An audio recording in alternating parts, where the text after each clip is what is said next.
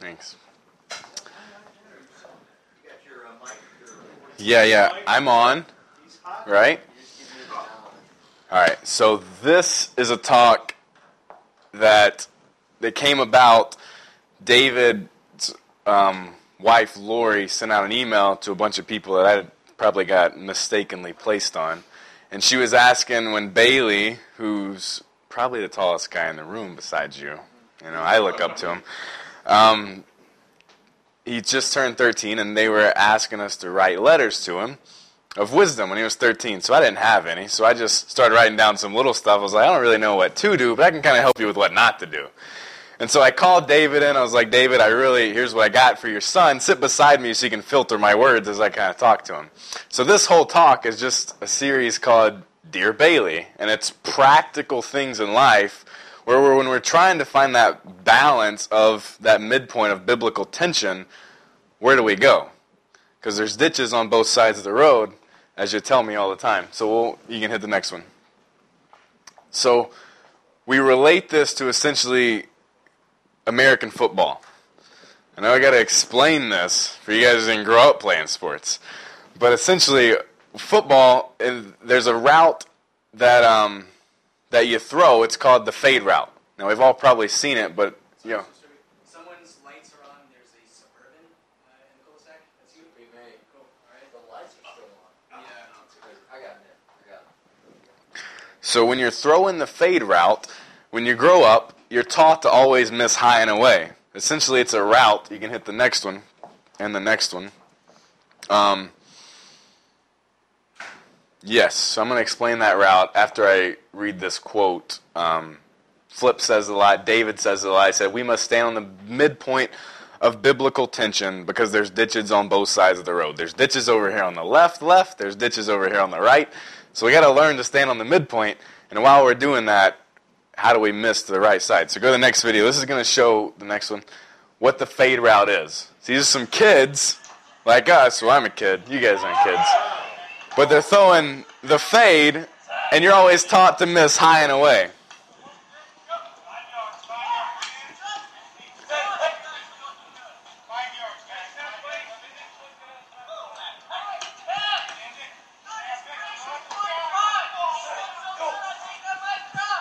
All right, so that's good. You can go to the next video. I'm Calvin Jackson from Detroit.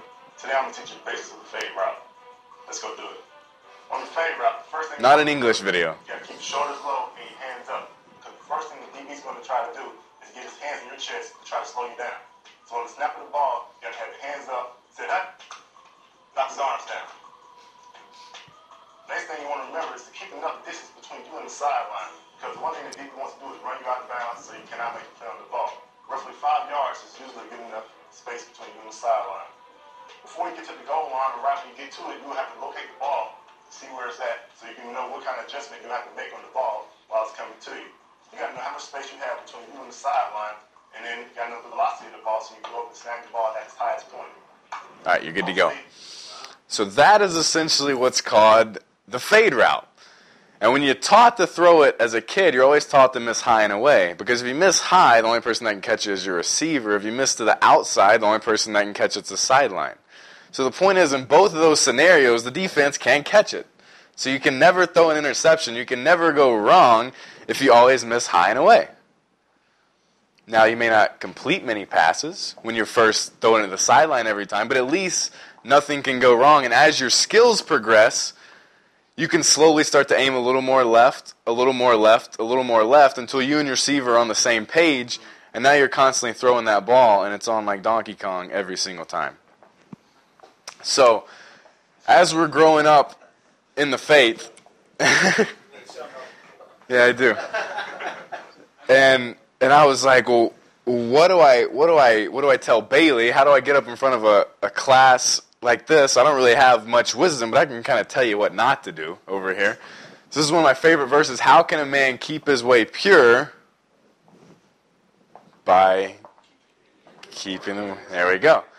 So that's how we can do it. So if we base our foundation on the scriptures and on principles and everything right here, we're not going to really go wrong. So we'll go to the next one. So all the time in life, we're coming to these constantly. Um, yeah, this is good. We're com- no, no, no. You're good right there. So we're coming to these. What should I do? What should I do? First couple ones, you know, I was like, well, should I dress up for a night or should I dress down? I was decided to err on the caution of dressing up, make me not look like a schmuck. So many times, you know, I see it a lot, and I've seen it a lot in my own life. It's like, well, do I spend the money or do I be some some cheap dude over here? So over here, in this first scenario, just basic stuff, I would always advocate to spend. And where I get that from was when I was valeting cars at the Hilton in Charlotte. If you guys can open up the Proverbs. If you're visiting and need a Bible, there's a whole stack. Chapter 3, verse 27.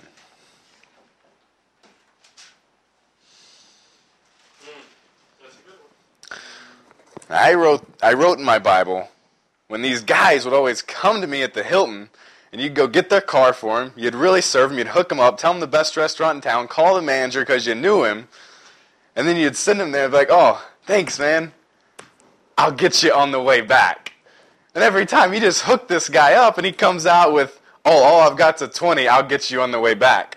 Or he comes out and is like, oh, I'll just tip you on the way back. And I'm sitting there and I read this proverb says, "Do not withhold good from those who deserve it, when it is your when it is in your power to act. Do not say to your neighbor or the valet, "Come back later. I'll give it to you tomorrow." When you have it with you today. Because we can always buy buy more things, we, but we can never buy more time. So even when now I haven't been on a date in a while, but even when we are, if there's a chance to go for a horse and carriage ride, and you're sitting over here, it's like, uh, maybe not. I, I, I gotta. Maybe, maybe we should, maybe we should just go, keep walking. Like you always take the horse and carriage ride every single time. I live vicariously through all you married people right now, but but that's just how it is. We never, you know, you prepare so you can perform. It doesn't mean we're going out and spending more than we have. It doesn't mean we're going out and living extravagantly beyond our means. But when it's when it's on, like it's time to go. So you, we prepare for that, and it's always in the moment. It's always we, we just we, we don't miss over here. I mean, I'm sick and tired of men being cheap. Like I mean, we see it so much in our culture with cheap men. It's like, come on, bro. Are you serious? Like, does what what book are you reading? Because as far as I'm concerned, I don't I don't think God's a cheap God, and if God's a gentleman, I don't think He would be a cheap gentleman. And I and I look at this, and somebody can pull up um, Genesis with Isaac, Genesis 24, Isaac and, and Rachel, Rebecca. I want you to read somebody get Genesis 24, 22, and then someone 2 Kings chapter 5 with Naaman.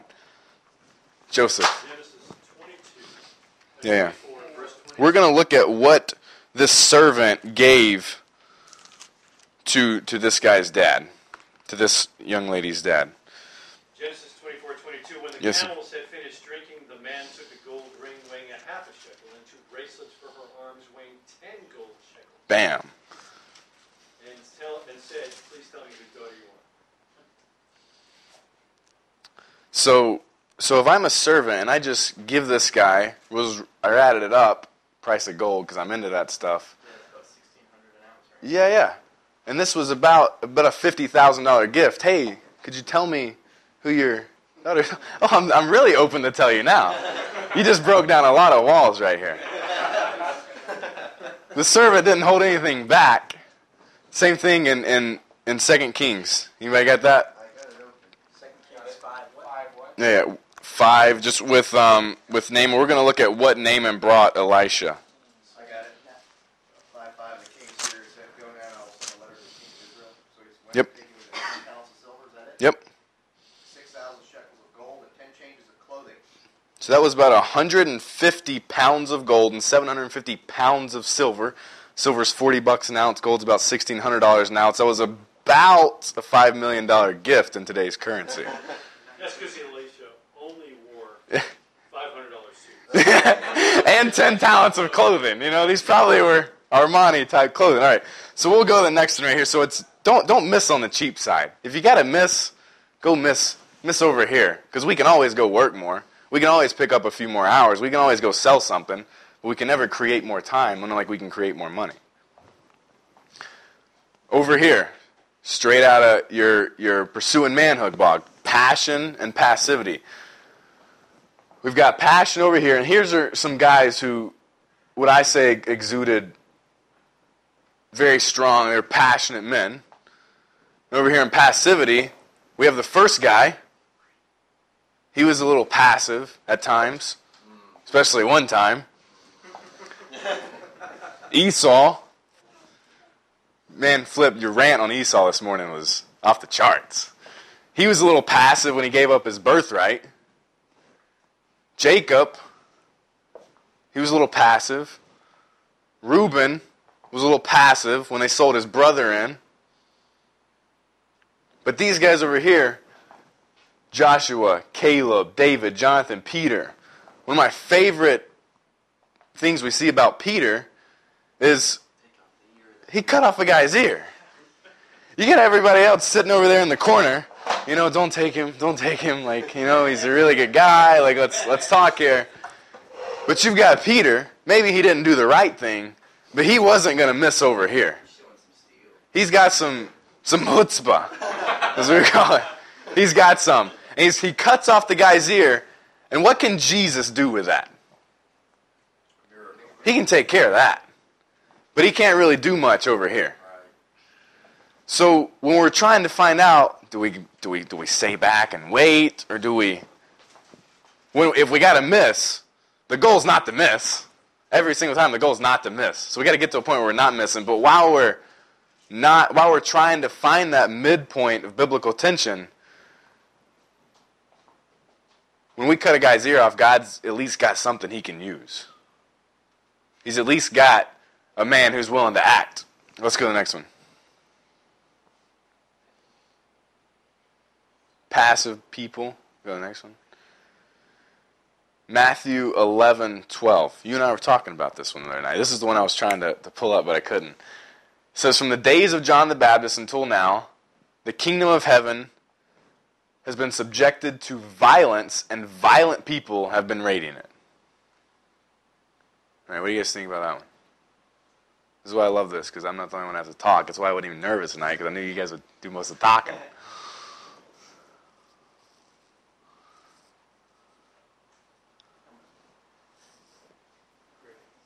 All right, next one.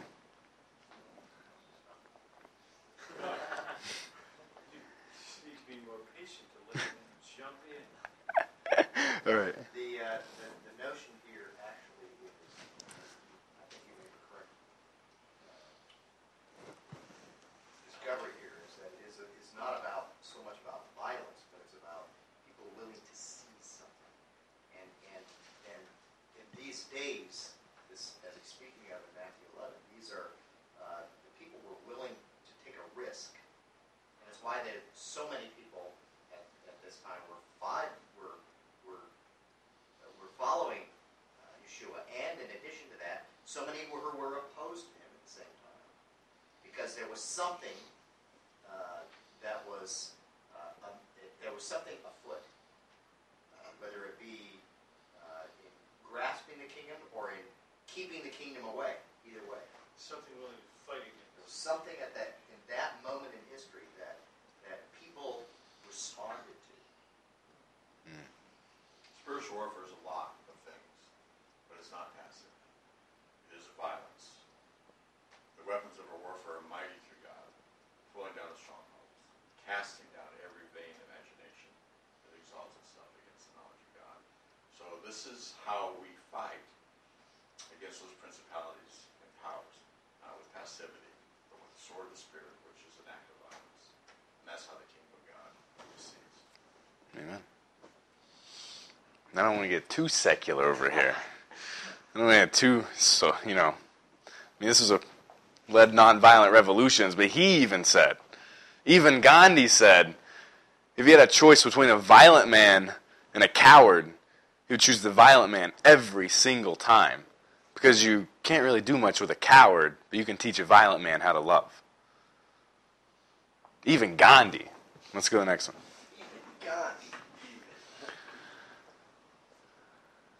This is the when we were talking about Peter, and down here it's it's so frustrating when we see in the church, when we see amongst ourselves, when I see in, in our I looked at my own heart a lot when I see passivity.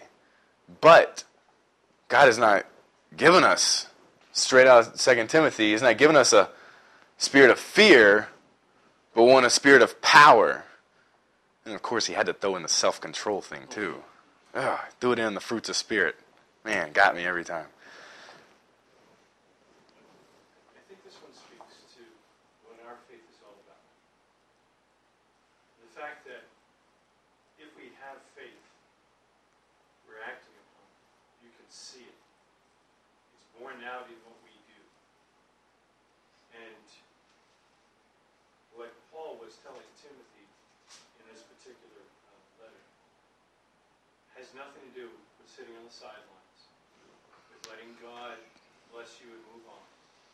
It was about getting your butt out there and mixing with the populace, teaching your family, going to work, and being that man of God that could be seen, that whose faith could be measured, measured by his self-control in the face of adversity, ridicule, measured by a spirit power moving within the people, sharing the gospel, or standing up against unrighteousness. That's not what I grew up hearing. Hmm. That's the difference there. I mean, we're not going to hear that, like you said, we're not going to hear that in big mega churches. Go ahead. We were actually talking about this on lunch. you know, It's, it's no surprise that, that the Bible talks about putting on the armor of God. I mean, it's not just some some nice suit to make you look good and, and make a lot of friends. I mean, it, it's armor because of you're you're going into battle. Money have one.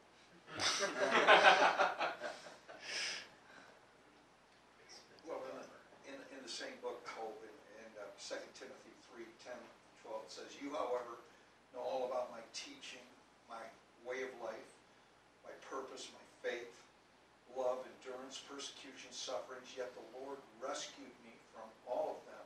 In fact, anyone who wants to live a godly life in Christ will be persecuted. Flat out that if we're going to follow him and proclaim this kingdom of heaven, which goes contrary to the flesh, to the world and its worldview and Weltanschauung, and, and goes contrary to the devil, is going to have to be a violent man. He is going to have to be a man of great vigor, just like our Lord Jesus, who, for the joy set before him, endured the cross. He did. It is a violent kingdom. This, when we, when this kingdom comes into our hearts, it does violence there first, as we have to deal with our own sinful self, and to imagine that someone could save wretches like us, and then he straightens us up, gets our chin set like a flint toward Jerusalem, and says, "Now go into all the earth and and tell them about me." And it's going to be a it, only violent men can apprehend this. Passive men will never apprehend this. Men that want to sit back and never get to their place of responsibility will never, ever advance the kingdom of heaven. The, the kingdom of heaven, when God talks about marriage, the church has just allowed marriage to be defiled and not what it is. God hates divorce. And we, and we passive men sit back while this is going on to the point where in USA Today, we find out that the Boy Scouts are now ready to allow uh, homosexual sodomites into in- into the Boy Scouts of America. Now, What is going on here? Well, simply that the light isn't very bright. It's under a bushel hiding in a cave, and the salt has lost its saltiness and is being trampled under the feet of men. And, that, and the only place that we can look is to the government to fix this, please. Democrats believe that the government's a salvation. Republicans believe that the government is a, some form of salvation. They believe that. That's a lie. But we know that Jesus is. And we got to get a whole lot lighter and a whole lot saltier and take on these issues that are engaging us in the world today. But But most not of us are without just the sitting back violence. doing nothing. Say, But not without the violence. We have to step up. we do. We're going to be persecuted. The violence is going to come upon us. If it came upon Jesus, should we expect that we get better treatment than him? Do you think the cross was some sort of good citizenship award from Rome that he got because of. No, it was God's reward to him for following him all the way through, and it is what brings us salvation. He's a violent man. And we have to be violent. We have to be violent with our own flesh first. Slay the dragon from within, that we can slay the dragon from without. Hmm. There you go. no, don't don't be sorry. Just as a side note of that, that Yeah. verse in Second Timothy three with Cliff read, all who desire to live godly lives in Christ Jesus shall suffer persecution. You don't have to succeed in living a godly life, it's just the desire that will take you far enough to hmm. suffer persecution. So Bailey, we'll just come back to you. If we got to make a choice and we got to decide which way to miss, I don't know what to do, but I just, I'm just going to do something over here. I'm, I don't know what to do, but I'm going to at least be passionate over here. I'm at least going to miss over here instead of standing by passively watching my country, watching my family, watching my friends, watching everybody around me, and watching myself being brought down. I'm at least going to over here. All right, let's go to the next one. The Next one. I just stole this off your blog because I thought it was really cool. Because it's an example of my and our, as a church, passivity in our own nation. Abortion is a perfect example. Every abortion clinic should have a sign over the door that says open by permission of the churches in this area. Because when we drive by a lot of places and it's church, church, church, strip club. And I was like, ah, man, I gotta, why? That's my city. This is my town. Those are my friends. Go in there. Why? What? I missed the boat on, you know. So we go to the next one. This is one of my favorite ones. This is one of my favorites. So we gotta figure out over here, wait on the Lord. Man, I, I grew up in a very, very liberal Christianity. I was really confused for a long time because when I was fighting and I had a long hair, traveling up the country, doing MMA, and I was in this very Tony Campolo social job, living in homeless shelters, Christianity. So I was super confused the whole time. So I didn't, I didn't really know what was going on. It was like, well, wait on the Lord. And it was like, well, now I go work because I didn't read the Old Testament. Who would have thought? I didn't really read the Bible much then either, so I was just all kinds of confused. Um, you know, we hear wait on the Lord, but then once we start reading, we kind of God begins to reveal Himself how He acts, how He how He does things. So do I work over here, or do I just sit on and wait on a blessing? Do I actually pick up the phone and, and do something, or do I just you know kind of man, Lord, I really need you to bring these clients in. I really need you to to do this for me. It's like no if we're gonna miss, I mean, I want to get to the point where I can miss on the on the waiting side. But if we're gonna miss, we want to miss over here on the work side. Yeah, yeah. An example we talked about last, uh, last Shabbat with, uh, children of Israel, is like when they were, had their backs against the sea, and they saw Pharaoh's, uh, hosts come up, Mm. their response was to array into battle. And, and they had the option, you know, we're, we're gonna fight, you know, we don't know what God's gonna do, but maybe we should fight. So, like, be a miracle that way? so let's be ready. That's right. So they array into battle. Uh, they get into battle array, and uh, you know Moses' response is, of course, stand back and wait. You're going to see that God's going to deliver you, and He's going to deliver you in the way maybe that you don't so don't so much expect. And then, then the sea part's behind them. But the point is that they they stood ready. They trusted God either way, and they but they got ready to work. And all throughout the, you know, we, we see it a lot. Go take the land. Go take the land. See, I have given you this land. Go and take possession of the land that the Lord he swore to give to you. That actually says you, your fathers. I just butchered it, but anyway, there it is. Plurally. Yeah, yeah. so it says go take the land. It's like, well, I, well, I got a, I got a business idea. I got I got clients that need that meet needs. I need there's there's stuff in the marketplace that really needs value added to it. Okay, Lord, bring me those clients. Like I really need them. Bring them my way. Hopefully they'll call me. Hopefully they'll do something. But says I've already given you the land. Just go take it. You, we, we fight from a place of victory. I, the, the victory is the Lord's, and we, He's already given it to us. But if we sit over there and wait, wait, wait, we're never going to be able to really go inherit the land and go take possession of that. So if you're going to miss, every single, not every, the goal is not to miss. But if we're going to miss, go ahead.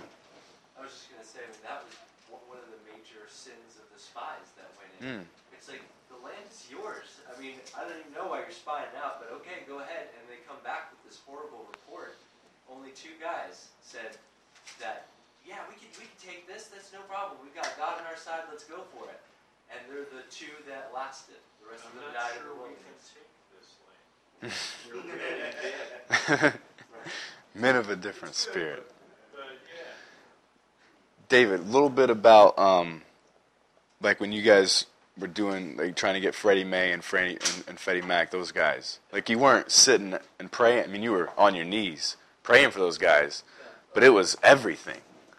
I'll do uh, one little Old Testament passage and then I'll do Billy Sunday. All right. Billy Sunday said, uh, having faith in God is getting on your knees and asking God for work, or asking God for a house, and yet rising up with a hammer in one hand and a saw in the other. Uh, Genesis chapter 4, you've heard me say this before, is that the Lord said that there was no vegetation nor had any tree or bush sprouted from the ground because God had not yet sent rain, nor was there man to cultivate the ground.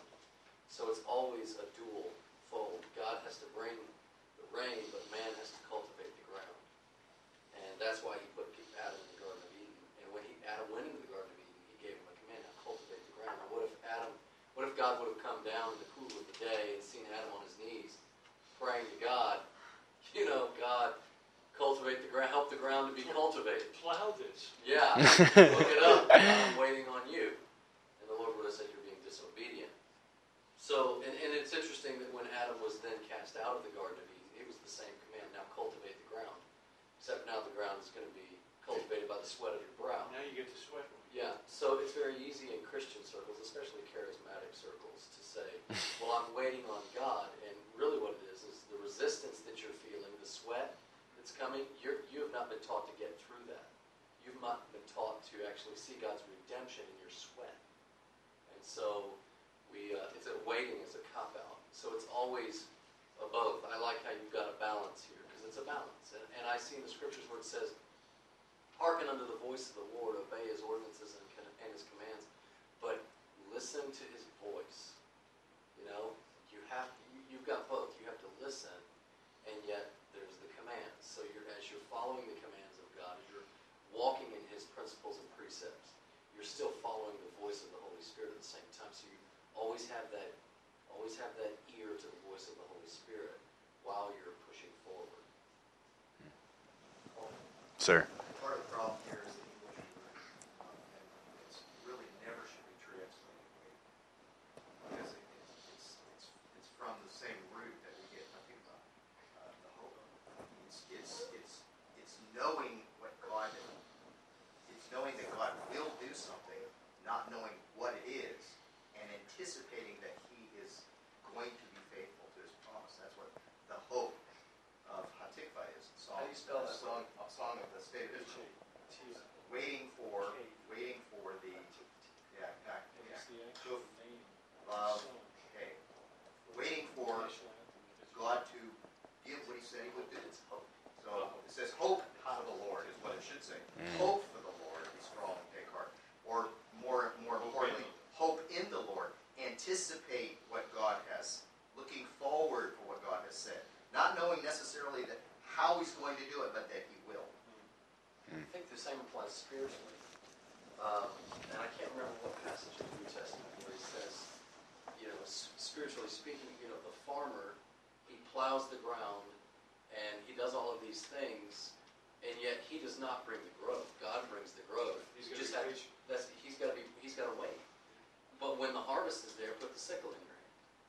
And I think that that's, you know, spiritually and obviously physically with our, with our manual labor as well. Yeah, right. Ho- He hopes he'll have a good harvest. I think that's a Oh, great absolutely, he's hoping the whole time. I mean, I was hoping. But he's still working. could I think it. that's a great example for Wade. Can can we get that spelling one more time? H? Ha, which is the Hebrew, H-A. Tikva, T-I-K-V-A. But the root is kavah, which is kuf, uh, Same, same root for mikvah, Kavah. or mikvah, which is immersion or baptism. So, uh, in fact, in, in Jeremiah 17, there's a, a, a famous passage there that says, Adonai, the hope of Israel. And the word in the Hebrew there's actually mikvah, mik, mikvah Israel, which you say mikvah, because a mikvah is a baptism, it's an immersion pool. But the whole, it's the same concept. When you go into an immersion pool, you're expecting something. You're expecting God to do something, right? So it's, it's all connected Uh, on uh, the passivity and the idea of waiting on God to um, do something. You know, because I often encountered that during my second year of Bible college, where I would go to a lot of my friends who had just finished four long years developing this ministry to use to get people um, to share the gospel. And I would go to them and I would say, Well, you're getting ready to graduate. You know, things have been looking really well. I've heard you preach it several times. So, what exactly are you going to do? Well, Ryan, I don't know. I think I'm going to go back home, sit on a pew until God drops, drops something in my lap. And it was something that I never understood because, you know, you read about when God uh, provided manna for the children of Israel, and they had to go out and gather the manna. He didn't just drop it in their lap. But these are the men that are leading the churches today. Exactly. Yeah, even before you or no. And it was, that made me question, what direction are we going? Yeah. And, and that's what started the wake-up call for me. yeah, man. So, Solomon, arguably, Sorry, we'll come back.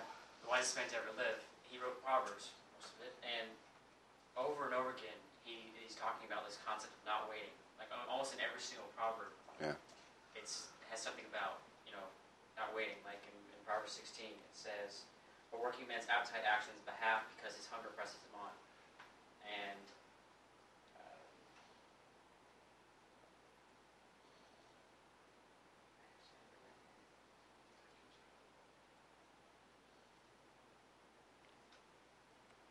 Okay, yes. If you love sleep, you will become poor. Keep your eyes open, and you will have plenty of food. Amen. And there's those over and over and over again all throughout the Proverbs. Yeah. Just uh, you continue to work, and God will bless you. Amen. The sloth doesn't get really good press in you go next one.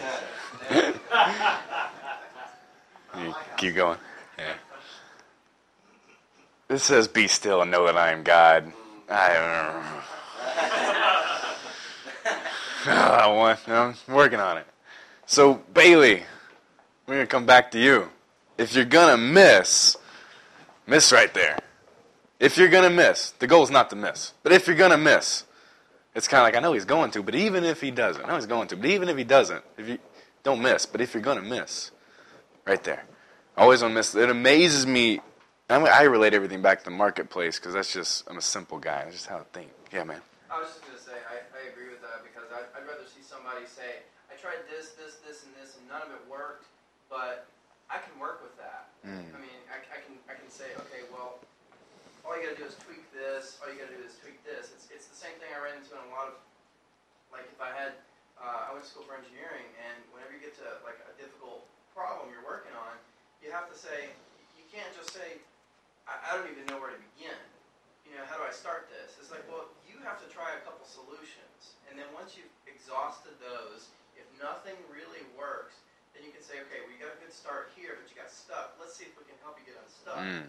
instead. But at least you started, at least you tried it. A lot of, you know, people say that, you know, all these motivational quotes about success is you know ninety percent you know just getting started and you know the, the journey of a million miles begins you know with the, just the first few steps and Yeah, all these other things you gotta be active you know it's it's um one of the you know Stephen Covey's seven habits of highly successful people proactivity you know it, um, you just get up and get moving Yeah. Just don't be like Wiley Coyote. Continue to, continue to refine, don't start over. Yeah, yeah. Boom. That's good stuff. So Bailey, if you're gonna miss, So close, man. Fix miss on the work side. You got that.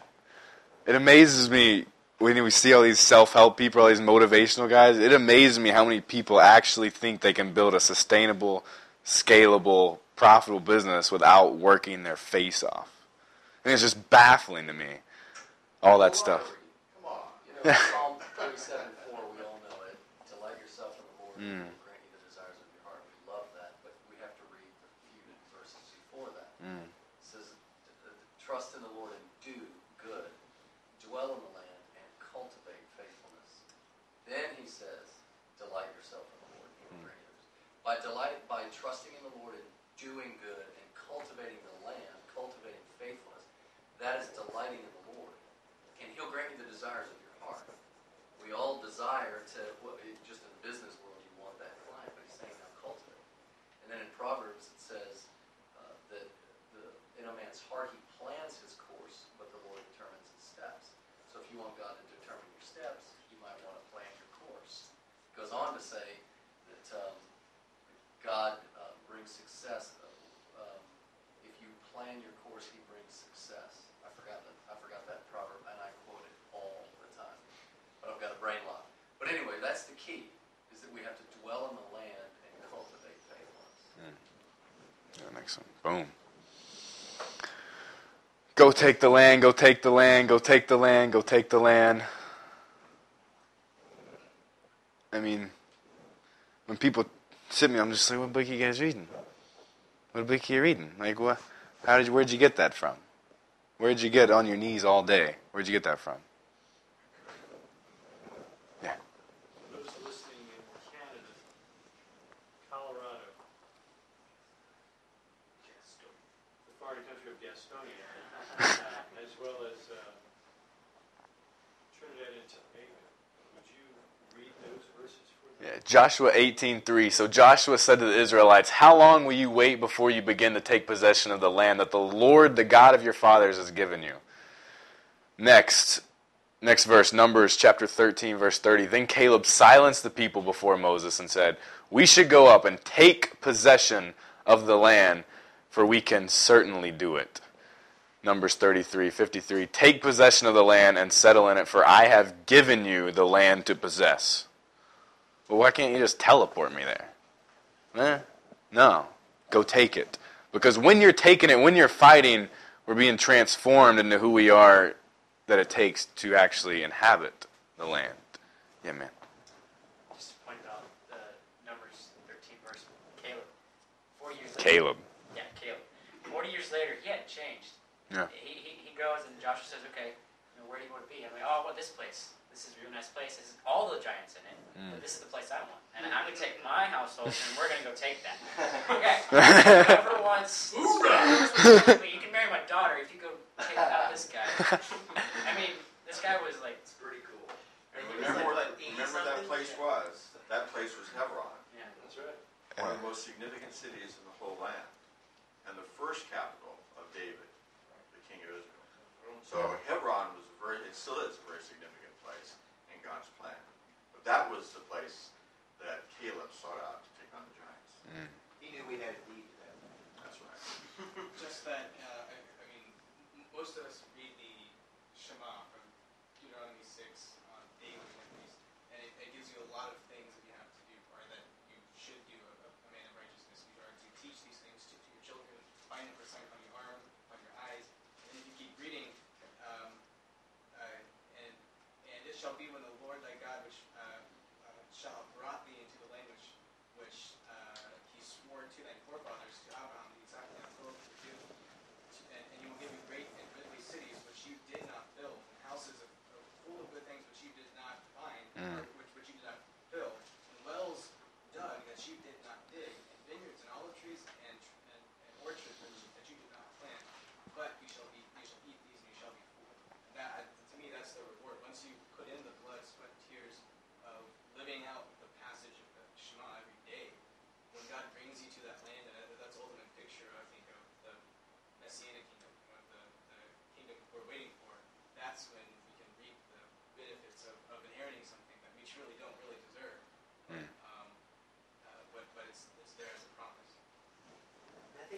Well, that's a good example because um, that same passage, I follows up by saying that we should um, give thanks to God when we've been given all these things. And I think about this, and Jacob, the patriarch, and Joseph both come to mind, and that um, when people greet them and say, you know, who are these children you have? Who, what all this wealth that you've accomplished? They're so quick to say, these are the gifts that God has given you. Like they, they're hard workers. Like they have put in an enormous amount of effort. They've never been passive. Um, Joseph has probably the most proactive, brilliant mind in the entire Bible. Jacob spends 14 years working for the right to marry his wife. Um, so they could have very easily said, "Oh, I worked really hard for this." But what they did realize is that God gives the increase. They put in the sweat and tears because that's what God expects. Because you, God's gonna, um, God's not gonna just reward laziness. But at the same time, they realized that that reward, even though it was a reward in a sense for their efforts, it wasn't their doing. They still received it as a. And I think that's something that's really important as we kind of strive and work is to maintain that humility. Hmm. Amen. And what a picture of our salvation. How was our salvation? It's already been done for us. There's nothing that we can do. Yeshua's already won our salvation for us by his blood. So, it's a great picture. the gift of God, that, that's important to note, especially when you go back to Numbers chapter 14. After God had already given them the promise, He said, You can have land, now go possess it. And then their window closed. And at the end of Numbers 14, they said, Oh crap, One we day, screwed up. one day's different. And the Bible says they left Moses and the Ark of the Covenant back in the camp and went and fought the Amalekites and got their butts kicked. So timing is key. You know, when before before you take that woman, you have to have the covenant of marriage. The timing is key. You, it's not your time, so it's the gift of God. I think Yeah. it's very important that we stay attuned to the Holy Spirit. There are times when we take possession. There are other times where it's like, okay, Lord, I'm waiting for you to give me the green light. Yeah. Because like like we said, there's ditches on both sides, and if we miss on the, if you're gonna miss, miss on the work side. But we can see, um, the guy to- Tamar, he took her, hated her after her. Who was that? Amnon and Tamar. Amnon and Tamar. Yeah, yeah. Where he went and took her. Took her. Raped. And then said, Don't miss like that. Yeah, yeah. Because there's that's that's a ditch.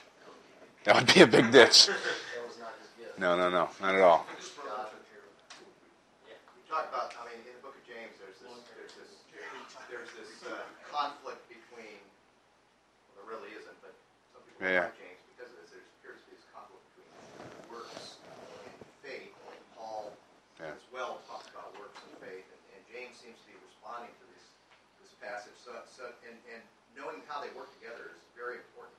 And you talked about the Shema. The, Sh- at the end of the Shema, uh, in, the, in the passage that follows in Deuteronomy 6, 24, it says, And the Lord commanded us to do all these statutes, to fear the Lord our God for our good always, that he may preserve us alive as it is this day. That's the gift of God. He kept us alive. We do these things, he keeps us alive. And then he says, And then and it will be righteousness for us if we are careful to, to do all this commandment before the Lord our God as he has commanded us. So it's like this is this includes the book the both, as Joshua talks about. The gift of God is that He gave us He gave us commandments to preserve us, and we we see righteousness because we keep the commandments that He gave us. So in in in the same in the same breath, we have both the provision and the uh, the standard by which God judges us is one and the same. So He preserves us and He gives righteousness on the basis of it. Boom. So would you be talking about in keeping the commandments, keeping them perfectly? Absolutely. A- a- Absolutely, Okay, absolutely. So can you keep the commandment perfectly if you sin? Absolutely. Yes. How? Because the, the How? commandment gives you the Provision answer sin. for what to do when you sin. Because it has nothing to do with eternal salvation. It has everything to do with how he wants us to act only after we're saved. And beyond that, it's also uh, an expression of our love because Yeshua said, Absolutely. If you love me, Keep my commandments. I call you friends if you keep my commandments. He says, I do all things the Father commands me to do so that the world will know that I am a religious rabbi. No. so the world will know that I love him. That's right. Can't separate love from obedience, love from the fulfillment. And on the, on And, the, and that obedience comes only after we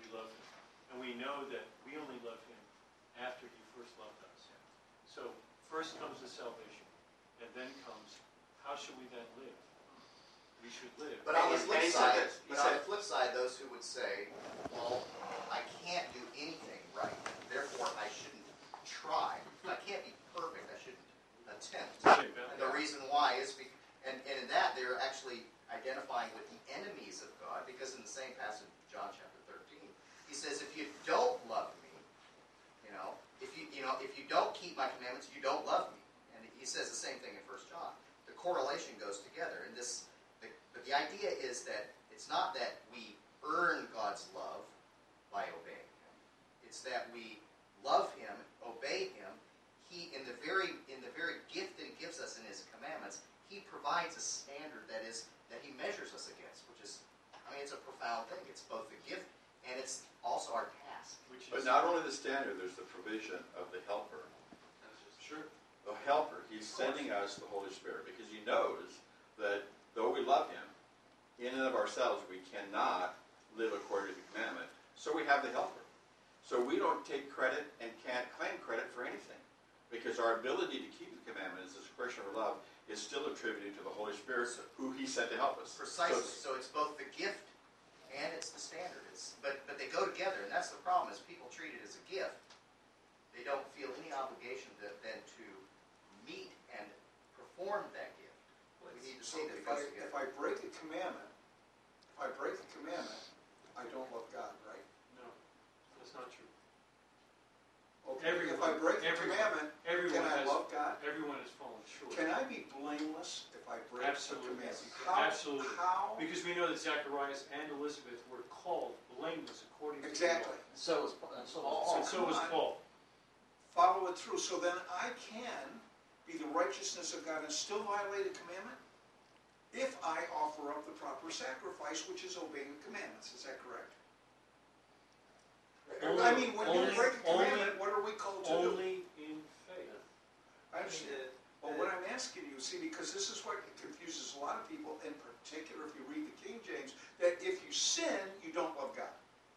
That is not true. You, if you continue in sin, you It- don't love it- God. exactly. Because it's in Exactly. present. And you- And you're going to continue, and you're going to justify that thing, then you don't. tense. But so many folks have been afraid and scared to death of the Bible that I broke it, and therefore I can't, I don't really love God, and I'm not a Christian, and they go through I, I agree, but I would, I would, I would offer to you that these days there's far more people that are not afraid at all. Yeah, I would say that's Well, a, I- that's there's They a, think question right it's now, like I a would, gift, I I walk the aisle, a- I raise my hand, that's a small settled. minority right now. Oh, okay, I Yeah. made some mistakes here. Yeah, And Well, here's the command. You don't Here's the command. you're always forgiven. right. The commandment is this: if we confess our sins, He's He's faithful and just. In the So same that's the passage. commandment. That's right, in the And same the commandment passage where it He repent. said it to believers. That's right, exactly. That's an unbelief. Yeah, exactly. So there's that provision for sin, and that's part of the commandment, fulfilling the repentance, true So when Shiva, David- making confession, and bringing Now, forth I fruit. mean, of David's a great example. I mean, David's a here's, blameless man. here's a here's a guy blameless And with yet- a heart after God. He's an adulterer. He's a murderer. Yeah. He's I mean he's just he, he can't be one of my sons. Good for you. Man. I love you guys. All right, next. We're just going to skip this one. It's pretty self explanatory. Miss over here. Don't miss over there. Always choose the experience. You don't need a new pair of jeans that bad. Let's go to the next one. thought you were going with like the college route, like experience versus degree. Ooh, I like that. I like that. I should stay on that one just for you. This is just more. Is just better. This is just better. All right, so I need somebody to find these two: Proverbs fourteen three and Proverbs ten nineteen. Okay, well, I'm a young man. I'm seeking mentorship. I'm seeking, you know, righteousness. I'm seeking the Lord. I can't figure out this whole thing by my own. When I get around righteous men, when I get around wise men, what do I do? Do I try to impress or do I try to be impressive? I've learned to just shut up. That's that's what I'm good at. Now, well, uh, no, I needed to get good at that. God gave us two of these. Two ears, One of these. one mouth, right here. So Hey, wait, what about chutzpah? Come on. I'm trying to trying to work. The the- one of the best things, and and I, I think David thought I was mute for a while when I first met him, but um, all the time I'm just I'm just sponging. You know, I'm, I'm like, hey, hey, David, I'm a little worried that our our relationship's a little consumer producer. You're producing all the time, and I'm just consuming all the time. Um, because even a fool's thought wise when he keeps his mouth shut, and I think that's one of our proverbs. What's up? Um, as someone who's spent time in, in the career of journalism, there are ways to listen without being mute. One of the most important skills that I would encourage everyone in this room to learn is to learn to ask questions. I think that one of the most beautiful things we see in the Bible is, is that is the power of asking questions. There's times it's hilarious. You know, they'll ask Yeshua a question, and he'll respond by asking a question. Uh, He, he actually answers by asking questions. But I think that, especially you mentioned like wisdom, seeking wisdom. Um, a big part of that is, is asking the right questions. You want to get to know your wife better? Ask her questions. You know, I found that conversation is um, really easy to generate when you ask questions. So it's not you talking all the time. Um, it's you listening a lot. But it's me, it's active listening. It's not just sitting back and being passive and I'm going to sit here and you just preach to me. It's how can I engage this? You know, when, you know, when I've gone out to some of these men to ask their advice, I bring a notebook with me because it's not enough just to listen. It's about it's about active listening. Amen. And the so even fools are thought wise when they keep silent and discerning if they hold their tongues. I don't know how many times I've just started talking and I didn't realize how wise everyone else around me was, and I was like, ooh, yeah. I don't really know much about that actually. All the time. Happens so many times, especially with me. So Proverbs 14, who's got it? Go ahead. By the mouth of a fool comes a rod for his back, but the lips of the wise will preserve him. Mm. Next. When words are many, transgression is not lacking, but whoever restrains his lips is approved. Boom. And in the New American Standard it says transgression is unavoidable. So the the main thing right here is if I'm getting around Mr. Upham, I'm not just, just going to be consuming. We're going to be actively listening. I'm getting around David. I'm getting around Flip. I'm getting around Joseph. I'm getting around all these wise men in the room. It's not just right here. I'm, it's listening out of a out of a choice of faith. It's listening out of a choice of honor, out of a choice of obedience. It's not a passive type listening. Hey, I can't contribute this conversation. It's like I've got some humility. You've got some wisdom. Let's talk, which involves me listening and you talking. So it's listen, but listen with confidence. A lot of us, I when I I see it so much, I, I'll listen, but it's not like with confidence. Like, all right, like, all right, what do you want to tell me? Like, what do you want to tell me? But it's like, no, like, I am, I have chosen to be here with my time. You've chosen to be here with your time.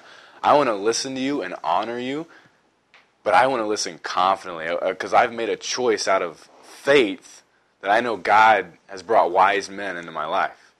Not out of choice. I'm going to try to talk to you. Remember when I met Casey that one time, and I tried to talk to him about business for about five seconds. This guy named Casey Crawford. Um, and I was, I just realized I just need to shut up. I just probably need to talk about jiu-jitsu or something that we had in common because I did not need to be talking to this guy about business because that was, was what three years ago and I was a youth minister with hair down to here. I didn't have a clue. But if I just started listening, it would have been a lot better. But it's listen and listen confidently, knowing you're wise, knowing you're wise, knowing you've got experiences I don't have, knowing you've been places I haven't been, knowing you've done things I haven't done. All right, now let's talk like that. So it's listen, but listen confidently. Next one. Yes, sir. Luke chapter 2 and verse 46, we have the uh, beginning of the Master's days. Hmm. And uh, a- as you recall, they brought him up to Jerusalem for the festival. And uh, he's about 12 years old. And they left, thinking that it was in a caravan. Verse 46, after three days they found him in the temple, sitting among the teachers, listening to them and asking them questions. Mm. And uh, I, I got to tell you, the, the men that last here, the men that earn my respect, are the young men that come here and don't just fall asleep, but are willing to listen, engage, ask those questions. We have a radical message here that our faith is based solely on the blood of Messiah and is exemplified and demonstrated through our obedience to Him. That's pretty radical with the way the church is teaching today. And we only have men stay here because they sense and hear the truth. But I got to tell you, as a, as a, as a man of God, desiring to teach my family, to raise them up in godliness, able to stand alone in a crooked and perverse generation, there's nothing stronger than having young men around that are willing to stand up and say, I don't get it. Tell me more. That's not what I was taught. Tell me why it's wrong.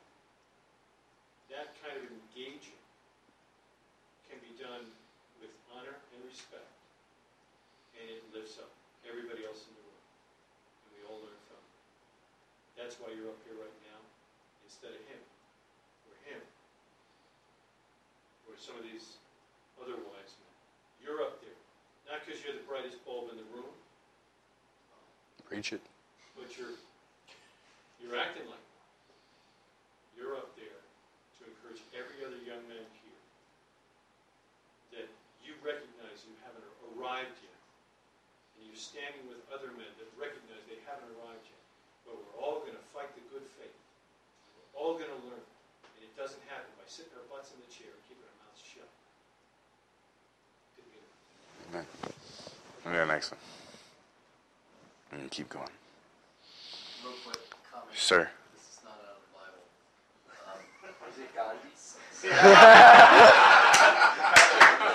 Dalai Lama. It's the Dalai Lama. Oh. Told me not to talk about that. Silence is golden, but sometimes it's just plain yellow. There are times when Mm. God wants us to step up and talk, step up and speak. And I know that I have cowered many times. So we really have to listen to the prodding of the Holy Spirit and be ready. As was it Mozart or Beethoven said, master the classics, and you'll be ready when you get the tap on the shoulder. You master the Word of God, and when that tap comes, you let it rip. Mm. Amen. That was good. Yeah, yeah. Golden. Golden, except sometimes it's yellow. Wow.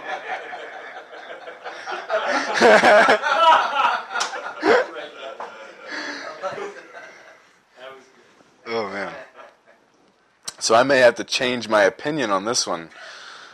Um, but I would still hold to the fact a little bit when you're coming up, Bailey, as a 13 year old man, err or miss to the side of listening confidently too much versus talking too much.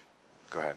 Um, I like you. I'm also very young, and I'm not. You know, I don't have the luxury of uh, years of experience.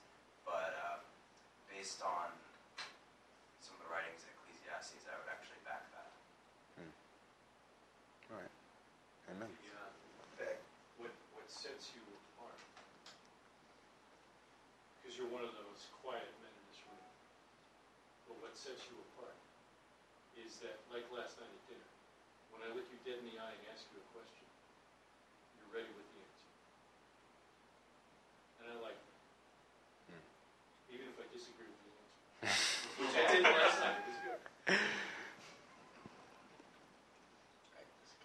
This zoom in thing is pretty cool. I You that. like it, right? right? I'm not even a tech guy. I don't even know. Know.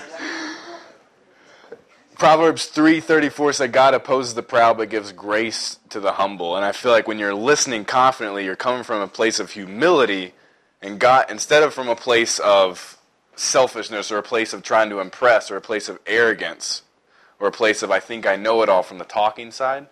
I feel like when you're listening, you're coming from a place of humility. When you've got a place of humility, God's got a man he can use. Now I can use you. And I'm going to read this passage next. And Can I say something about yes, sir. Sort of like a story there, ties in with the last point as well. Um, I've been in situations before where I have overstepped that line right there. Oh, and amen. I'll be like around other developers or other IT people, and there's something that they just happen to hit a topic that I'm passionate about, and I start talking, and then I realize everyone else in the room knows more about that than I do, and all of a sudden I go from feeling all cool to totally stupid, and I just wish so badly I could rewind 30 seconds and take back everything I said. But God is a redeeming God. Yes, God and He gives us more opportunities. Get too big for your britches. Amen. Amen. I I have made that mistake. Sometimes still do. Too happy with ourselves. Mm, Puts us in our place. yeah. He's got a unique way. Speaking of that, there's this one passage in Luke. Wow, what a segue. Did you pay him? Man. And if I don't know if there's ever been a more practical advice. I don't even know if we need to go drosh right here. I mean, I think we can take it at its surface and it's on. Luke 14, chapter 7, chapter 14, verses 7 through 11. When he noticed how the guests picked up picked the places of honor at the table, he told them this parable. When someone invites you to a wedding feast, do not take the place of honor, for a place for a person more distinguished than you may have been invited. If so, the host who invited both of you will come and say to you, "Give this man your seat." Then, humiliated, you will have to take the least important place. But when you are invited, take the lowest place, so that when your host comes, he will say to you, "Friend, Move up to a better seat. Then you will be honored in the presence of all your fellow guests. For everyone who exalts himself will be humbled, and he who humbles himself will be exalted. Coming from the man who always deserved the head of the table, and who will always sit at the head of the table. Next one. Yeah, man. There's a, there's a cool story about this one rabbi in this little booklet that we have called Letter for the Ages. And Mm. it, it always sticks with me because it's about viewing people always always viewing people as higher than yourself and the the extreme of that you would think, wow, but who would view like a wicked person higher than myself? But the rabbi has such an interesting approach to that because he he would even see somebody wicked and he would say, well, their sin is unintentional and mine is intentional, just to keep himself even lower. Mm. And it's just it's neat to have that that mindset, you know, um, not of defeat but of humility. Amen. That's good. That's real good. I can't remember which Caesar it was. You keep going. Hired a man, um, and would walk next to him all the time and whisper in his ear. You're just a man. Um, yeah, Marcus Aurelius said, "You're just a man. You're just a man. You're just a man. You're just a man." I just conquered another country. New man to come tell me I'm just a Hey, the last Yeah. Just a man too. But you see a hired man who fights back. No. The warning, the warning, though, I think, is that if you don't remind yourself you're just a man, God will shot it back at you. Mm. Bruno? I feel like our world has a bit of a confusion. The slide right here says there's a balance between nice guy and jerk. I feel like our world has such a confusion that if we want to be successful, if we want to be hip, if we want to be cool, if we want to be someone who's respected, that we need to go and be this jerk. That we need to make people mad, that we need to treat people like dogs under us, that we need to do a lot of things that would correlate with this, you know, word right here. But I would argue to say that the nice guy does always win. Always. Go ahead. Um, there was a study done on that, and it was just kind of on the term, you know, nice guys always finish last or what have you, which, you know, you're countering, which I agree with. Um, there's a study, a psychological study, based on where that really came from, and what it had, a lot of it, what it had to do with was the uh, false uh, perception that when someone is authoritative, they are like a jerk. When in reality, it's people's pride that is getting in the way of seeing the reason behind him being authoritative. Wouldn't say. um, I'm trying to remember the words. I wouldn't say that you know you should balance yourself between being a nice guy and a jerk. You should Yeah. balance yourself between being humble and authoritative. Amen. That's good. That's my brother. Just say. So I would say that in the in the midst of yeah, go ahead, Johnny May. I was just gonna say, in a, in a position of management, that's very, very difficult balance to strike. Mm. uh, because sometimes you know you have you have to get something done, and then uh, by that same token, there are people who don't always want to do their assigned tasks, Mm. and you know, if it gets to the point where you have to say, okay, if you won't do this, I'll find somebody who will. Okay, it sounds like a jerk, but you know, you shouldn't have to go that far. So part of it is again that balance. Okay, all right, well, I need you to do this, and you know, a lot of it's just tact. Mm. It's tact. Just Yeah. choosing your words. They were a jerk first. What's that? They were a jerk first. Yeah. well, you know, coming from, I think part of it also is with my experience in, in, as a as a guitar instructor. I would honestly have to say that 85% of giving a lesson is more figuring out how the other person learns, and you know, only about 15% actual knowledge about the guitar. So, I mean, part of it is it's more psychology than anything. You're just like, okay, well, this guy's more of a visual learner. This person's more of a hands-on. Okay, this person figures it out well by themselves. You know, so I think just constant. I think awareness of the people with whom you're interacting is a big contributor to striking that that balance. Hmm. Just a, a, just an awareness, you know, and, and that comes from familiarity and, and, and being with them for time. You know, just like the men in this room.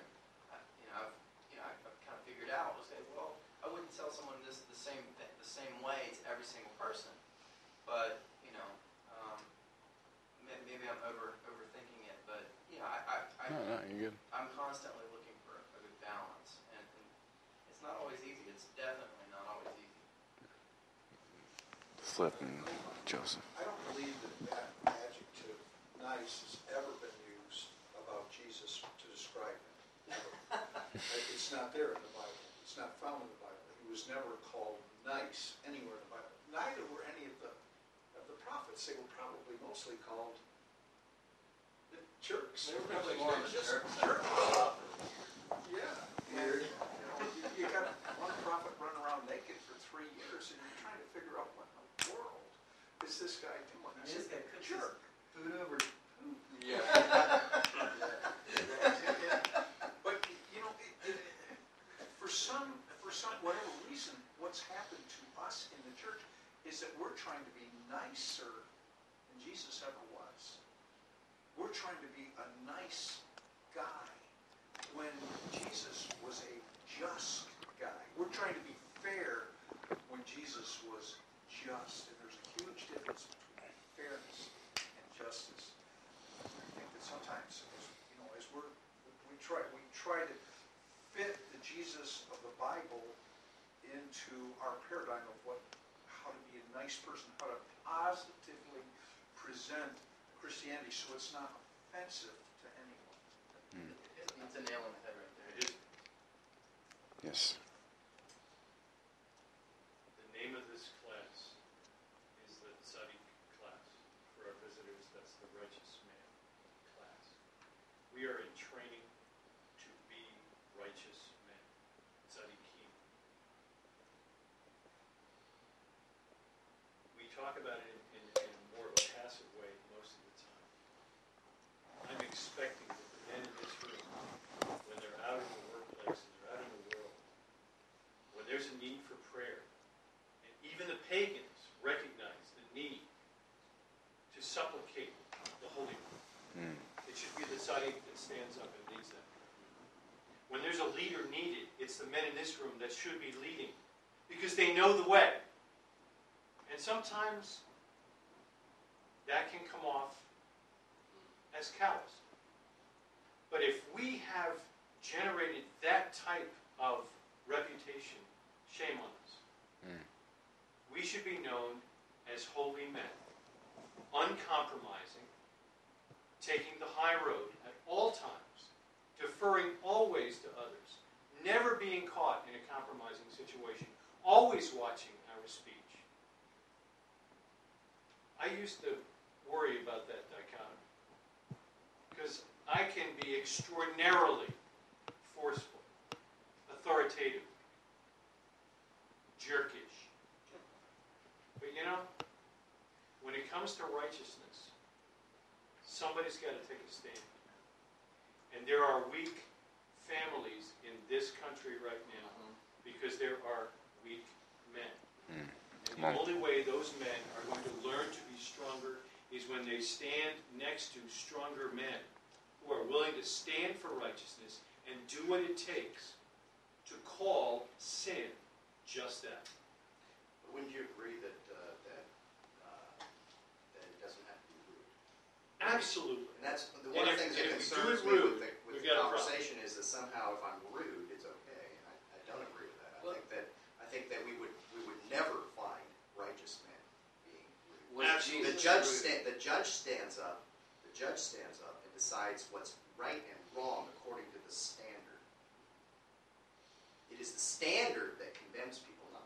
And they may not like what they hear. They may not like what they hear, but if everybody, if the, if the judge is unbiased, as James talks about, is unbiased, then they, then they know that, well, it's not because of that person that's, that's being the judge, it's because the standard, the standard is what's condemning me, not the judge. So I think that the way that we, the way that we speak the truth must be, uh, it doesn't have to be cowardly, and it, it can be bold, but it must be, it shouldn't be rude. Exactly, and I would, I would, I would follow up on that to say that the reason why oftentimes, all things being equal and assuming that we're not being which is difficult, especially for, for the New Yorkers, it's not as bad for you. But for, the reason why it's difficult is because the church has part and parcel pretty much thrown out that standard. So if you step up and hold to that standard, and say, I'm sorry, homosexuality is an abomination to God.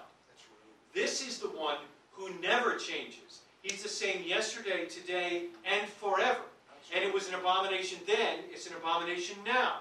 And I don't care if you want to get married. Go get married. It's still an abomination to God. Mm-hmm. And you can say that as politely as you like. But because you're holding to a standard that God has Then it's the standard. That's, it's the standard that they rude. should. But he's going to be called a jerk for saying that. Exactly. You got to understand that But that's. there is a difference, and this, this goes back to actually the previous slide. If we have the attitude that I will sit at the, at the foot of the table, instead of walking in and standing at the head of the table and telling everybody what I think, mm-hmm. then But You're who's never going to be seen as the jerk. somebody That's what you, what God thinks? If nobody's allowed to say it unless he's going to be called a jerk. Well, I think that look at what Paul did in in, in, in when, when he was when he was no when Paul was struck was when Paul was was was uh, uh, um, was uh, was being flogged or being about to be flogged, but beaten in the presence of the high priest. You know, and he's speaking out, and immediately when he discovers the high priest, he steps back. Backs up. He backs off. Why? You know, it's like, did he have a right? He certainly had a right. Who's this high priest guy, right? But no, he doesn't, because that's an affront to the office, and that's exactly the way it is. We need to treat every person out there, regardless of their sinful state or not, as if they are the creation of the Almighty God. So when Jesus says to the Syrophoenician woman, it is not good to give bread to the dogs. I'm here, that was pretty rude, was it not? Actually, it wasn't. I think it was. It was. Only And- rude because you're one of the dogs. But that's what I'm saying. So if it's, uh, it, within that within that culture, that was absolutely an appropriate thing And to say. within our culture, speaking the truth and speaking it as he just said it, that homosexuality is an abomination before God is not rude. I think we got to be real No, careful. I think it is of- rude. Eating pork is also called an abomination. Right. But but but I think we have to be really So- careful. So where are you going with that? Well, I'm just saying, Where are you Um, going with that? It's, it- it's the same, it's the same, Standard. it's described and given the same, uh, Okay. standard or lack thereof, I mean, do that, in the Word of God, Okay. right? So if we're gonna stand up and say homosexuality, Then we ought homosexuality to get up there and That's important. let's right? all, let's, Absolutely. let's, let's talk about everything There's that's a not difference called between a abomination. moral law and sundry law. No, Right, there's because just, we can't pick and choose. we made. So we have to call everything that God calls an abomination, we should be Even talking about is all. I think, I think there were, here's uh, one of my favorite passages in Scripture, you know it. It's in Micah 6 8. Mhm. And I think that's, you know, Jesus was an extremist, okay? Extreme love, extreme hate.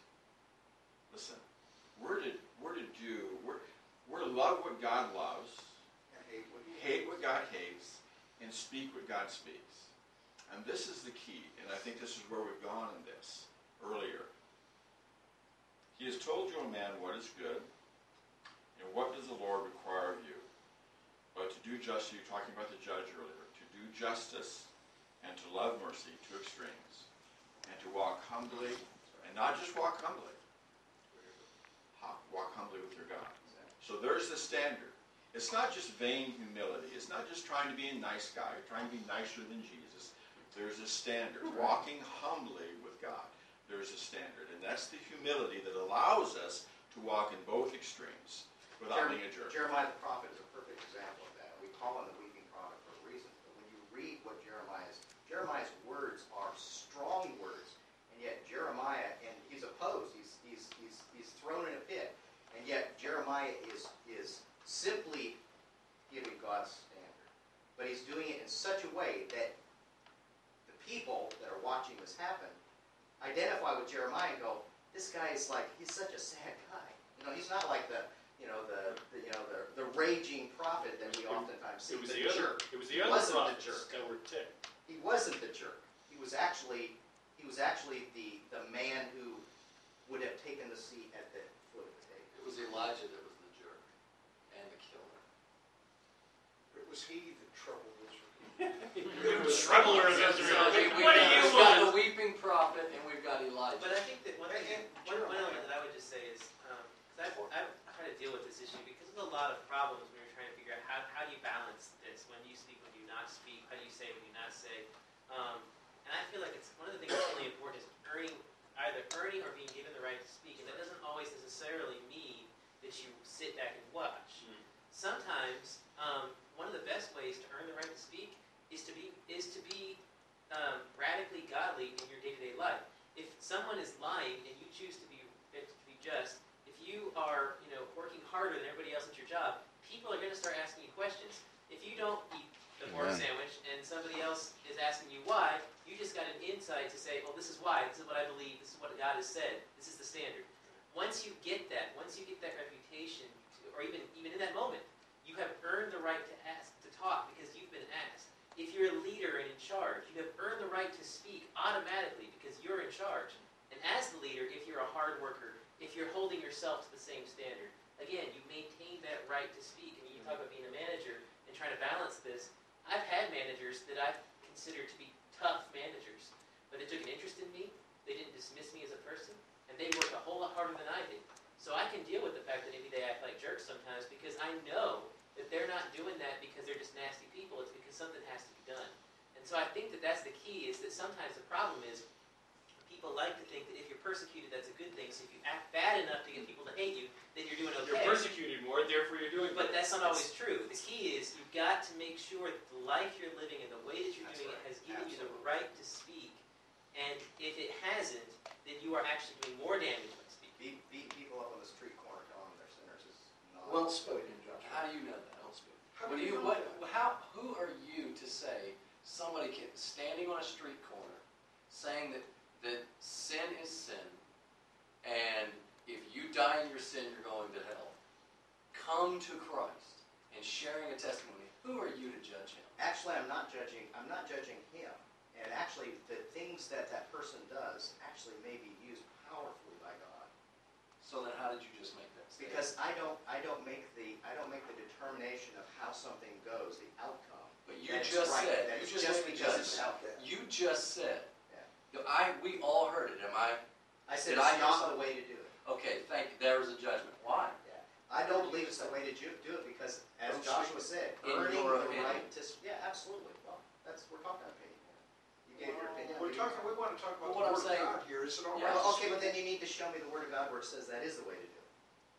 Well, I think Faith we comes just by follow- hearing and hearing by the word of God. So Is that- wherever is you're that hard? preaching, who, who, yeah, wherever Preaching you're what? preaching. Preaching what? Well, what The about Romans gospel. ten, about We the preach preacher by what we, coming, we preaching? preach by what we do as well. Absolutely. Absolutely. But I think that- I think it's both and. Well, I mean, you can't stand there and preach, thump someone over the head with the Bible, and be just an absolute.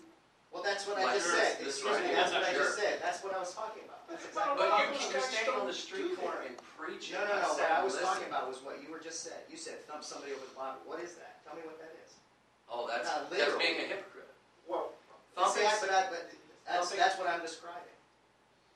I don't know. To me, you were describing, this is what I took it as, the man standing on the street corner and preaching repentance. I didn't He say should not that. be doing that. I did not say that.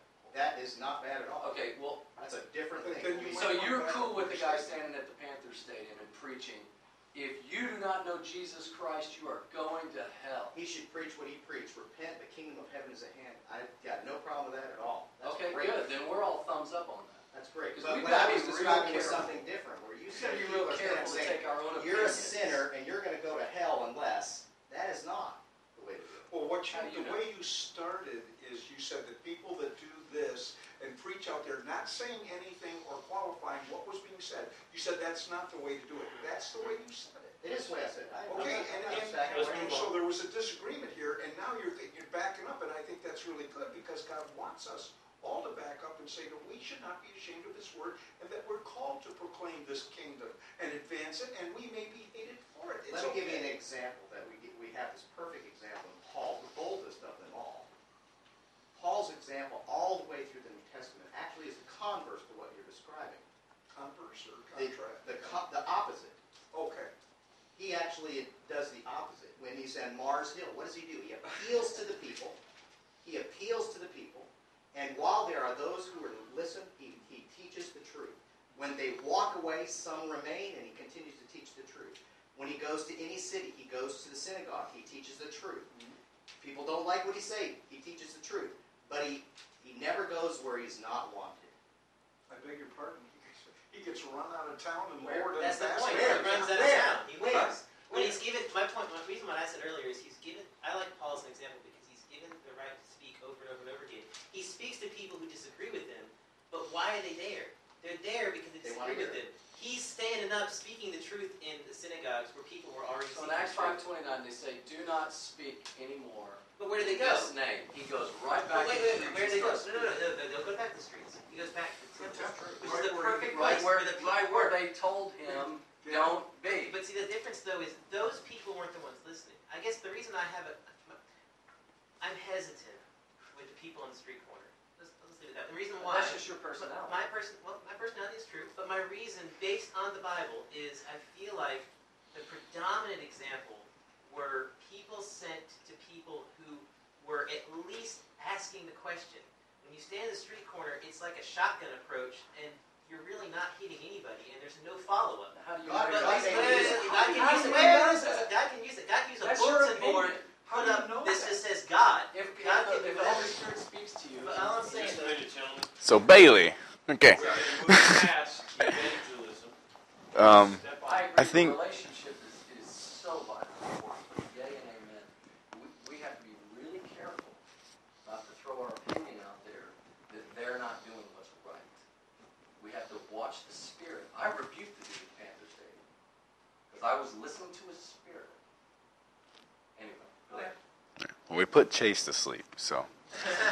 Um, I think one of the coolest moments I've ever had here was when Mr. Upham was talking about, okay, well, I disagree with this, and I disagree with that, and you disagree with this, and we disagree with that, but we can all, we all want to bring the kingdom of Yeshua. We all want to raise great families. All the core stuff's there, and it was really cool. He was like, he was like, well, just because, okay, well, you think Melchizedek's Jesus, I don't. Church split, bozo. like, no. We, we still pray together. We're still going to talk after everything. We're still seeking the kingdom. So I think that's really, I'm, I'm just loving it over here. So you guys, you guys keep going. I'm loving it. I mean, this is good. Um, so let's go to the next one. street preacher, I'd like to say one thing. All right, quick, because we got some good stuff after this. You know you're Not, not that good, but. If you have an opportunity to build a relationship and, and win someone's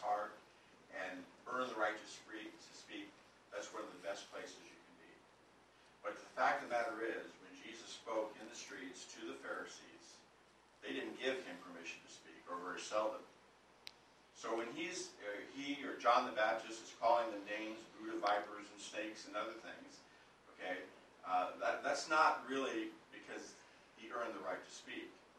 But he wasn't out of order. So there are some times where we'll refrain from speaking publicly and proclaiming the truth because we have the false notion, well, these people that are walking by, they haven't really given me permission to speak, therefore I'm not going to speak. And so I think we've got to operate in both extremes, just as that's just. That's They were based on his authority, and that's one of the things you listen for when you're a street preacher. What kind of authority does he carry? And it's always kind of authority. It better be. It's not always out of Yeah, turn. I'd have to disagree with you. I'm just happy there's not a church split bozo coming after this. This is good. That's one of the things Um, that we have learned in the study class, because in this study class, we have seen many, many times that we don't agree. Amen. the- It is the, it is the hallmark of our faith is that we don't have to agree. Unlike uh, evangelicalism that seems to want to have to always agree and stand off from people who don't agree, we embrace those we don't agree with. Amen. Bottom line Yeah. is, we agree in the essentials. Amen. Yay and amen. Okay. Um, this is what I wanted to end on because it's probably the most important thing that I think, and especially in, in where I'm at right now, is relationships. That's where I was going the whole nice guy jerk thing. I was just like, I think you should always be a nice guy rather than being a jerk to the girl, personally. But you guys took it another way. So uh, yeah, it was good. I like. I like this. So this right here is is we've got we've got two extremes. We've got over here we've got charm, which is self, selfishness, and we've got awkwardness, which is a position of faith. Charm, if I'm pursuing someone, if I think they're beautiful, I want to court them, if I'm interested in them, I would much rather miss over here than to miss over here. Because if I miss charm, then I got real dressed up. I made sure I was well spoken, looked them in the eye. Those aren't bad things. But then I started working the room, started, everybody, all you guys are studs in here. I mean, it's not hard for anybody in here to go work a room somewhere. It's not hard for anybody in here to impress people when you walk into a door. Not at all. So when, when we're walking here, if we take that position of charm, we're going in, oh, we're like a politician meeting people. We're doing the little Latino kiss on the cheek thing. It looks real smooth, real James Bond like this. Looks everything's great, right? Um, I'm still trying to get used to that. I was it spent like a month in Mexico and man it caught me off guard. I was okay. I just met you. It's cool though, you know. It's their stuff. Um, it's funny hearing Jacob talking about moving to Lima. It's one of our Indian friends moved to Lima, and it's like ooh, you know. um, so it's really really cool. Um, so, but doing the whole charm thing, we're essentially acting like we need us to make an impression. Like we need ourselves to be impressed. We need I don't trust the fact that that we want to get to know each other's character. I want to trust the fact that oh, well I just got dressed up. Oh, I can carry on a nice conversation. Oh, I I I I I and we miss over here and we, we start acting in charm. But there's a lot of death and danger and evil that can come out of that. I know it because I was very secular before I came to know the Lord. Not in the sense of, it was not even lukewarm, it was completely off the wall. And there's death that can come from this side.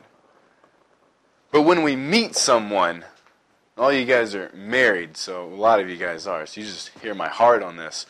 When we meet someone, always, always, always miss right here.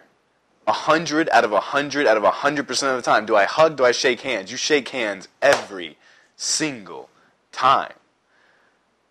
We just met. Do I start talking about, do I start getting real deep? Do I take this conversation in, in a place where I know, oh man, they're just eating out of your hand. They're just, oh, they're just loving it. All this. No.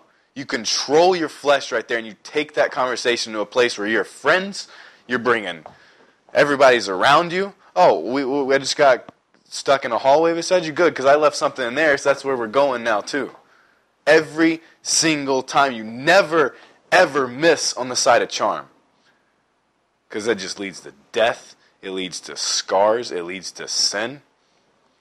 But over here, when you're throwing the fade route and you miss high and you throw it out of bounds every single time, there was no interception thrown. You got to live to play another down.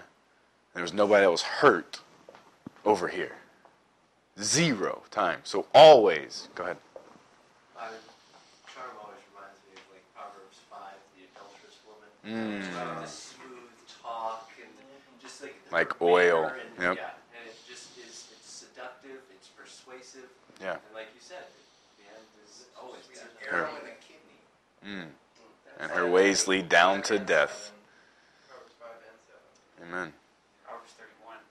Charm can lie and beauty can vanish. Mm. That's not about a woman, but still. Yeah. God, very good. There's a great lesson for us here. But I, yeah, I didn't even know there was a twist side to it. Yeah, totally.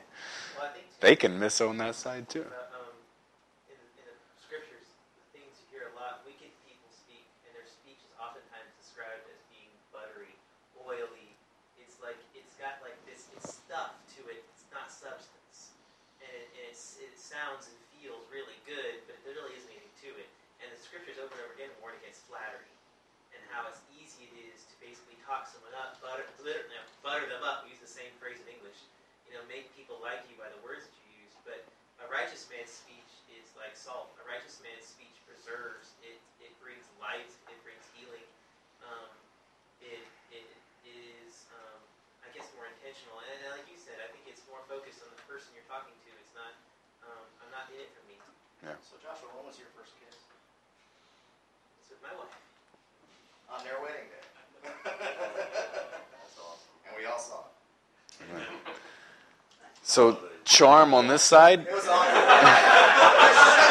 super awkward. Super awkward. If you hadn't brought it up, I was Should gonna. have been, Tony. He never got that. Oh, beautiful. And that's his fault. Oh, wow. We haven't said it in about, in about four years since we started this class.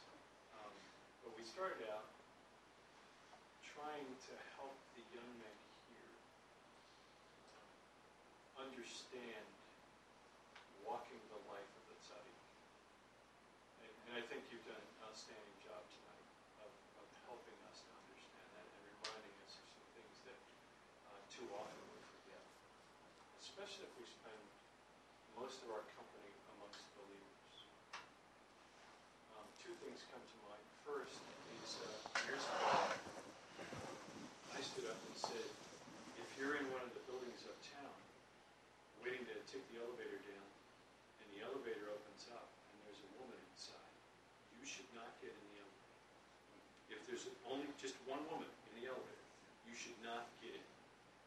If you're standing waiting for the elevator, it's you and a woman waiting for the elevator, and the door opens up, and there's no one in the elevator, you should not get in the elevator. And I gotta tell you, a good forty percent of the men in this room then thought that I was an idiot. I mean, it is just way over top, it's not in the Bible, oh my goodness, you know, that kind of deal. And over time, we've recognized that avoiding that temptation, being the different guys, is the first moment that we have to begin sharing our testimony. I'm different, not because I'm special, but because the creator of the universe lives in me and made me special and demands that I live to a higher calling. I- think that's important. The, uh, the second thing just went completely out of my head, but it was really, really good, and I'll share it with you some other time. Well, on the first, avoiding the very appearance of evil, that's the Exactly. sin. that we Exactly. are. Go ahead. To dovetail on what Joseph just said, just about being different. I work um, in a place where I, there is a multicultural team of people. They're from all over the world, from India, from Europe, from here, um, from Canada, like everywhere. So everyone's Florida. different. From Florida. Yeah, Foreign Farthest state Florida. yeah, reaches of the earth. those people are crazy.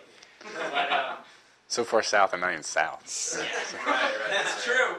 But um, so all these people are different. So naturally, there's a lot of like questions, you know, that fly between, you know, like what does your culture do? What does my culture do? What is usually people who aren't asked questions are the Americans. Like the few Americans that I work with, usually you know we're the ones asking questions.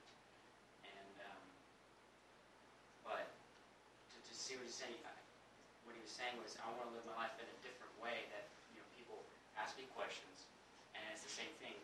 My Indian friends, they see me not eating eating pork, which is they do that anyway, and they're like, well, "Why aren't you eating pork?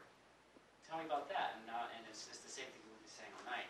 You want to live in a way that is different, not because you're special, because I'm not, because I'm following God, and other people can see it. Even people who are as different as you know, they're as different as anything I've seen before. Even those people can can look at, at what I'm doing in God and say, well, He's doing something different that these other Americans aren't doing.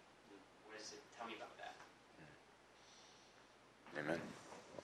Yeah, yeah. I think that, uh, to your point, like awkwardness can also sort of create an opportunity or, or a floor to even speak about your faith and about your beliefs because the, the difference, like you were saying, am I going to hug? Am I going to shake hands?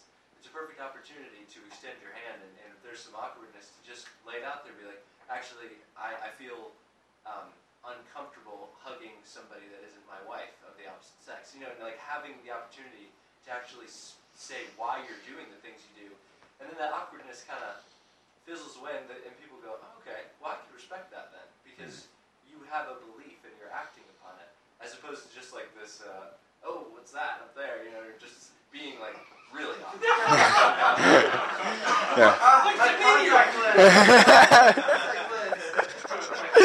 amen. Amen. Yeah, and amen. yeah, Johnny May. I was thinking back to something Greg said earlier about um, walking the walk with the uh, equating homosexuality and, and, and the word abomination and how God uses that. Um, I've seen some some some places where uh, you know active you know, activists for the homosexual camp will actually point to the Christians who are condemning them for their lifestyle and say, well, you eat pork, you eat shellfish, you, you do all these things that God says not to do, and how, so what gives you the room to say that what I'm doing wrong? So by holding ourselves to the higher standard, suddenly we haven't given up, you know, what looks to be some sort of like, you know, some ceremony or, or, or dismissive thing. We have just chosen to not give up the moral high ground, and, and we therefore are putting God's word into action and saying, and, and we, we, we've earned the right to speak, so to speak. Um, and so it just it gives more credence to our testimony and, and, and ultimately more glory to God. So perfect. That's boom. So right here, if we're trying to be men, they got can I get, get ten minutes maybe, a little bit. All right, seven. If we're trying to be men that God can use, over here we're engaging in selfishness and arrogance and cockiness, and a lot of we're trying to build ourself up right here, and it's all about us. I really need to be impressive, and I really need to impress someone right here because God's not big enough. Right here. If I honestly, I think I really need to have a alone time with you so I can talk and get to know you, so I can make an educated decision. Because God's not big enough to work those things, to work those things out. That's right here. Every single. Go ahead. Just want to quickly say that point. Um, uh, I'm married to a woman with whom we uh, I got to know her best by walking her to her car after we got done with Hebrew class with other people. It just happened that God worked out opportunities to get to know her. After how many years? I, I knew her for a long time. Exactly, yeah. I didn't get to know her during that stretch. God's Yeah, yeah. timing's perfect, and He'll work out the details. Amen. And everything over here is on herself. Can can God use your arrogant self? Maybe, but the story would have been a lot better over here. So over here, we've got a man that God can use. Over here, we've got a man. God, I really do want to hug, but I'm going to do the handshake thing because, like, you know, I don't, I don't want to miss. I'm going to do the handshake thing because I believe you're big enough to work through that. I believe your timing is perfect. Now I'm making a decision based on faith versus based on fear of the world, fear somebody won't like me, fear over here, selfishness, arrogance, false humility. Faith versus flesh. Boom. So we'll go. I, we, I think we got to go. What you got? A good analogy of that would be Moses. He wasn't very eloquent, Hmm. but God used him mightily. Amen. Yep. So I would say always, always, always miss right here. And I, I'll end with this quick story. Because I have very little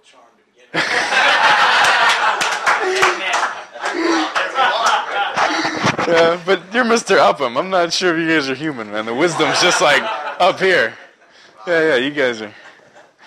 Um, I would say, man, a hundred out of a hundred out of a hundred. There's nothing that can go wrong right here, and you're just giving God so much room to do something supernatural and miraculous in that life. So, a quick story that blog post um, by Diane. She compared she compared young ladies to pieces of crystal, crystal glasses, or do we treat them like plastic mugs? So I'm thinking here, and I was like, all right, I'm, I'm thinking about this, and I started thinking, well, if I have a piece of crystal, $500 crystal glass right here, that's not something you take off the shelf, go try out, and then just return it. It's fragile. Like, you probably don't even want to take it off the shelf. They've got to go unlock the key the owner of the store, who's got authority over that crystal glass, her father, has authority over that.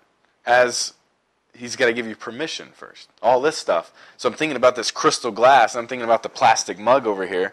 This crystal glass. It's like maybe I can like admire it from afar, maybe, but I, I, I don't even want to. I'd rather like talk to him about this first.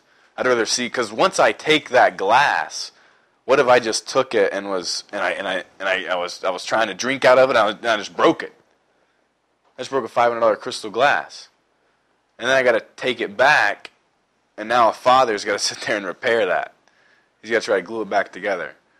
All this stuff, scars, everything like that, can't be repaired. God's a redeeming God. But man, that's a big mess that if we had just taken care of that crystal, if we'd have been diligent in ourselves, am I, can I even afford a crystal glass? Can I even, do I have the diligence to take care of it? Well, I, I, don't, I don't need to go try this out. What if I just well, talk to other people like crystal glasses? Maybe they could tell me a little something. What do I need to look for in a crystal glass? You know? Things like that. so it's it's if, if we're gonna in this area, maybe it's because I'm 23 and where I'm at in life right now, but in this area, always miss over there because scars and death are on the other side of it every single time. 100 out of 100 out of 100 times. All right, we're done. There was some.